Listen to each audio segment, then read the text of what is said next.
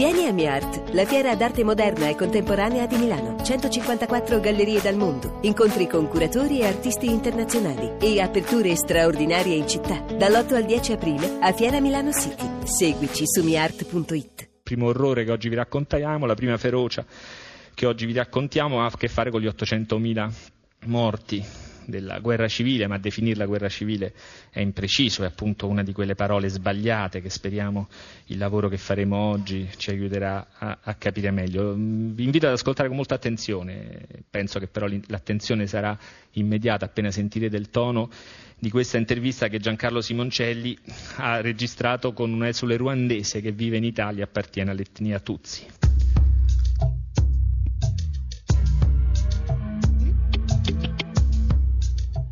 Sono ruandese e sono arrivato in Italia a fine 94 dopo la guerra scoppiata in Ruanda. Il 6 aprile 94 l'aereo che portava il presidente ruandese a casa è stato abbattuto.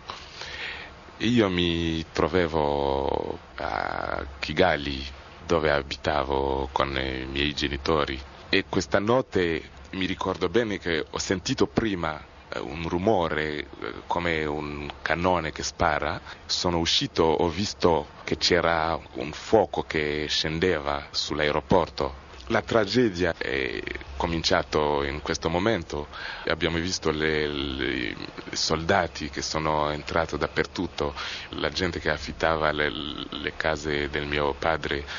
Sono stati uccisi con... Eh, mascette o sparati. In questo momento abbiamo capito che il, i Tutsi erano il bersaglio della, della milizia e del, dell'esercito. Durante tre settimane c'erano cadaveri dappertutto. Ogni Tutsi che scappava era ucciso prima di arrivare ai barricadi. In questo momento mi sono detto la mia famiglia era più lontana, a più di 150 km e mi sono detto che dovevo scappare. Anche il mio padre mi ha detto che dovevo scappare, lui sperava che essendo vecchio con la mia madre che la milizia, anche la, l'esercito non eh, riucciderà.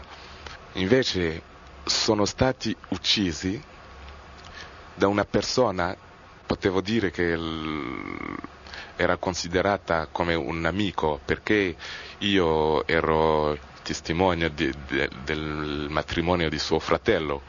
Il sabato prima la, la morte di, del presidente avevo portato nella mia macchina la, la sua figlia che si sposava eravamo veramente eh, amici, ma invece è lui che è venuto a casa e ha ucciso mio padre mia, mia madre. E questa tragedia è una cosa veramente incredibile perché ho visto tante cose con queste, eh, questi barricadi eh, che hanno impedito ai Tutsi di sfuggire. Le, la città di Kigali era come un cimitero, c'erano corpi dappertutto, eh, in modo che a un certo momento puzzava da, dappertutto cadaveri. Ho visto una scena che mi è rimasta, è rimasta nella testa. Un uomo, un Tutsi, eh, la milizia veniva di uccidere la, la sua uh, moglie e due bambini. Quest'uomo era un vicino e portava il bambino che rimaneva sulle sue spalle e quando è arrivato al barricado che era a 100 metri dalla casa dei miei genitori ho visto quest'uomo ancora, quello che ha, ha ucciso i miei, i miei, genitori, che era il capo del barricado, che fermare quest'uomo, prendere il bimbo, metterlo in un sacco e buttare questo sacco sul muro più di dieci volte il sangue che era bianco è diventato rosa. Han, ha ucciso un bimbo così e mi sono detto che c'è una cosa che forse era sempre nascosta nel suo cuore perché non mi posso immaginare come una persona che pretendevo conoscere può cambiare così, fare le cose di orrore così.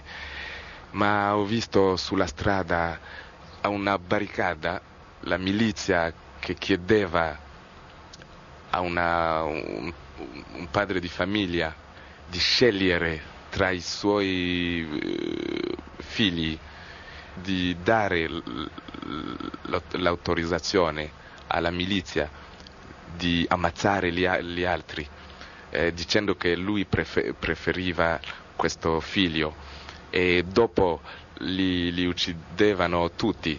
Ma un gioco così prima di uccidere una persona è un gioco orribile.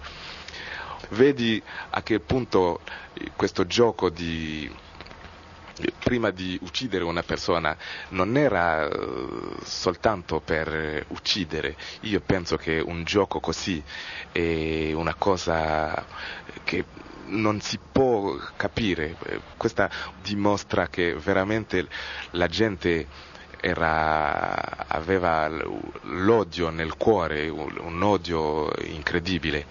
Un'altra cosa che mi ha colpito è che tutte queste barricate sono state messe in qualche minuto, tutto era pronto per uccidere, per impedire ai Tusi di sfuggire. E questa per me è la certezza che era un genocidio previsto, era un piano che è stato fatto eh, prima che l'aereo del presidente sia abbattuto.